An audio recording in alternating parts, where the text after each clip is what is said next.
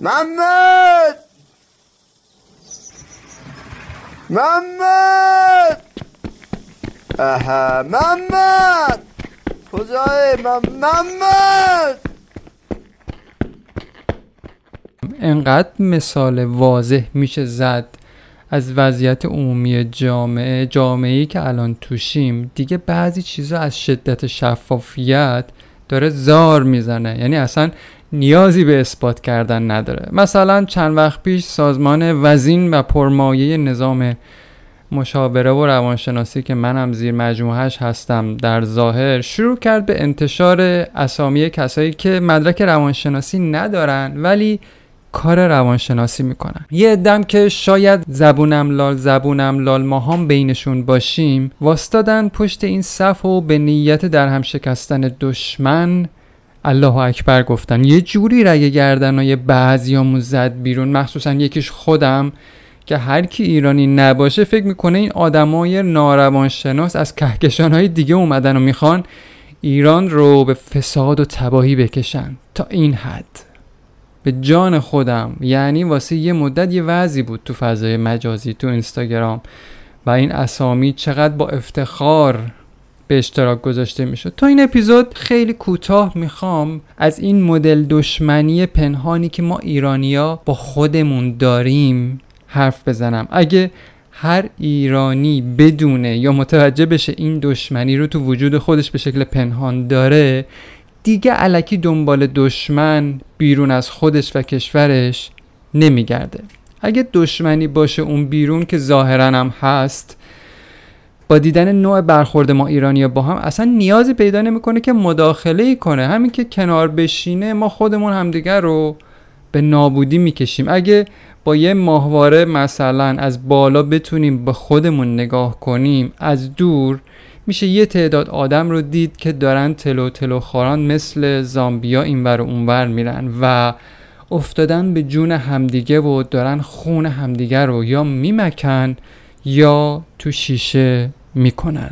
این جفسازی ها همونطور که احتمالا همگی می‌دونیم یه سیاستی پشتش هست که خیلی هم خوب جواب میده مخصوصا تو کشور ما و اون رد گم کردنه. دیدیم بعضی وقتا بچه ها که شلوغ می‌کنن بابا یه توپ یا یه تبلتی میده دستش که سرگرم شه. دقیقا این سیاست بازی ها داره این کار رو با ما می‌کنه و مثل یه توپیه که یه مدت ما باهاش سرگرم میشیم.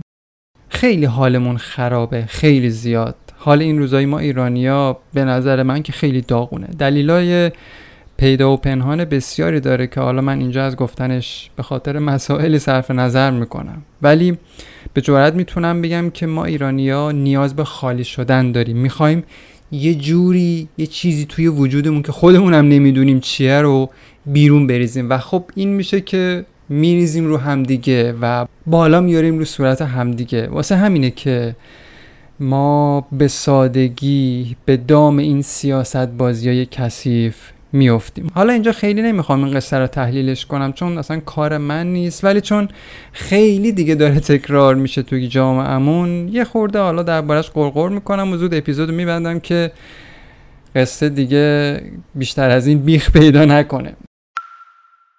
من اسم این رو می‌ذارم دشمنی. اسم این مدل برخوردایی که ما ایرانیا این روزا با هم داریم رو نمی‌دونم به جز دشمنی چی میشه گذاشت. کینه جویی هم شاید خوب باشه.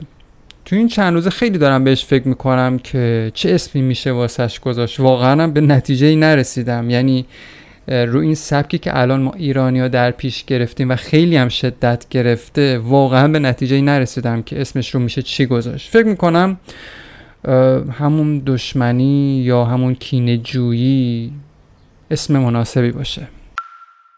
چند روز پیش سر فلک گاز منتظر تاکسی بودم که برم باشگاه. یه دختر جوون و بسیار زیبا دیدم که موهاش رو خیلی کوتاه کرده بود دقیقا شبیه پسرا. با یه تیپ کاملا پسرونه و یه کلاه رو سرش. اما برجستگی سینش به اندازه مشخص بود که نشون بده کاملا یه دختره. همین که سوار شدم سوار تاکسی شدم راننده برگشت گفت راننده تاکسی بهم گفت که نگاه کن آدم نمی‌دونه طرف دختره یا پسره. واقعا چه وضع شده ها؟ یکی از عقب گفت که چه ایرادی داره؟ آقا به نظرم خیلی هم قشنگه. دلش می‌خواد اینطوری بپوشه. کاری ندارم که ته حرفمون به کجا رسید چون به حال تو تاکسی زمان زیادی رو ما نمی‌تونیم به حال به گفتگو بشینیم.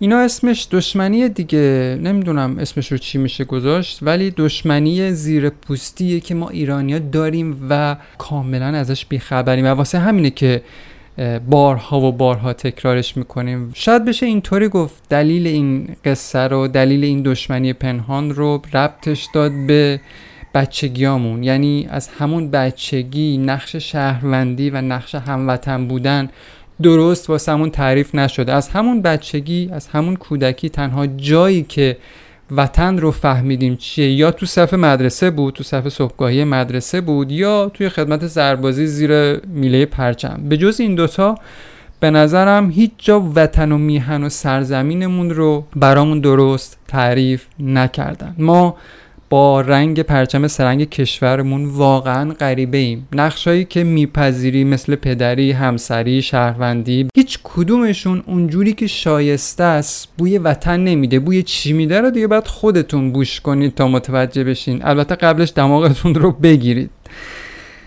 خیلی خیلی هنر کنیم خیلی این پرچم سرنگ رو تو زندگیمون تجربهش کرده باشیم تا حالا. در حد تیم ملی فوتبال کشورمونه مثلا یکی مثل بیراوندی پیدا بشه یا یه نم جام جهانی 98 اگه یادتون باشه یه حرکت اونجوری اتفاق بیفته که ما احساس کنیم که زیر یه پرچم هستیم. در حالی که واقعا قصه وطن خیلی گسترده تر از یه تیم ورزشیه ببینین اینجا اصلا مهم نیست که وسط این پرچم عکس چی باشه. مهم زیر این پرچمه نه عکس پرچم. ما خیلی همون واقعا گرفتار همینیم.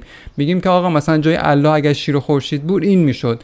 و این اصلا گرفتاری اصلی ماست. و مهم چیزی که به نظر من اینجا ارزشمنده زیر این پرچم بودنه که متاسفانه این روزا خالی تر از همیشه. زیر این پرچم هیچ کس نیست. مگه اینکه یهویی یه انتخاب ریاست جمهوری اتفاق بیفته یه بیرامندی همونطور که گفتم پیدا بشه به کریس رونالدو یه گلی بزنه که ما همگی حس کنیم اه میشه انگار زیر پرچمم جمع شد. در غیر این صورت زیر این پرچم خالیه.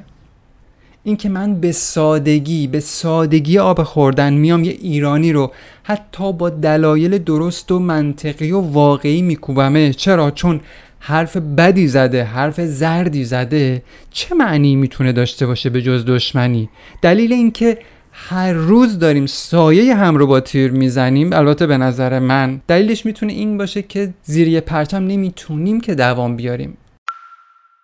اون لایه‌ای که باید بیاد روی چشامون قرار بگیره اون فیلتری که باید بیاد روی دیدگانمون قرار بگیره و از اون پشت به هم نگاه کنیم ما اون رو نداریم اون فیلتره رو نداریم. اون عینکی که وقتی می‌زنی به چشات قبل اینکه بخوای یکی رو به درستی خیلی جالبه به درستی بکوبی بهت میگه که اون عینکه بهت میگه که این یه ایرانیه ها حواست هست؟ ما این عینک رو متاسفانه نداریمش. وقتی می‌خوایم به همدیگه نگاه کنیم اصلا نمی‌تونیم از پشت این عینک یعنی عینک ایرانی بودن به همدیگه نگاه کنیم. جاش چه کار می‌کنیم؟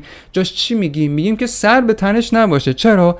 چون هنوز نفهمیدیم که زیر یه پرچم بودن یعنی چی. واسه همینه که همدیگر رو به شدت قضاوت می‌کنیم. نمی‌دونم این سایه سیاه شوم از کی و کجا رومون خیمه زده؟ ریشش تو کجاست؟ هرچی که هست یه ریشه تاریخی عمیقی داره تو گذشته ما ایرانیا. وقتی که وطن تبدیل میشه به یه کالای مصرفی بعد یه مدت انقدر ازش مصرف می‌کنیم که یا تموم میشه یا بر اثر تکرار رفتارهایی که داریم انجام میدیم و دشمنی هایی که با همدیگه داریم می‌کنیم تبدیل میشه به یه موضوع مبتزل یعنی به گند کشیده میشه. بازم خوبه به خاطر فشارهای محیطی و جغرافیایی و سیاسی. تبدیل شدیم به یک کشور منزوی و محدود که بقیه کشورها ازمون بیخبرن. از این عفونت فراگیری که توی وجودمون افتاده اطلاع و آگاهی ندارن. وگرنه واقعا به شکل حیرت آوری انگوش به دهن می‌کردیم جهان رو. متاسفانه وقتی پرچمی نباشه پرچمی اون وسط علم نباشه امکان نداره به چیزی که نیستیم برگردیم. بالاخره باید یه چیزی یه سقفی یه چتری یه پرچمی یه چیزی بالا سرمون باشه که اگه یه وقتی به غلط به جاده خاکی زدیم و یه هویی به خودمون اومدیم بتونیم برگردیم زیر سایش. ما این چتر رو بالای سرمون نداریمش. واسه همینه که دشمنیامون الان نسبت به هم انقدر عمق پیدا کرده و اصلا حواسمون هم به این قصه نیست.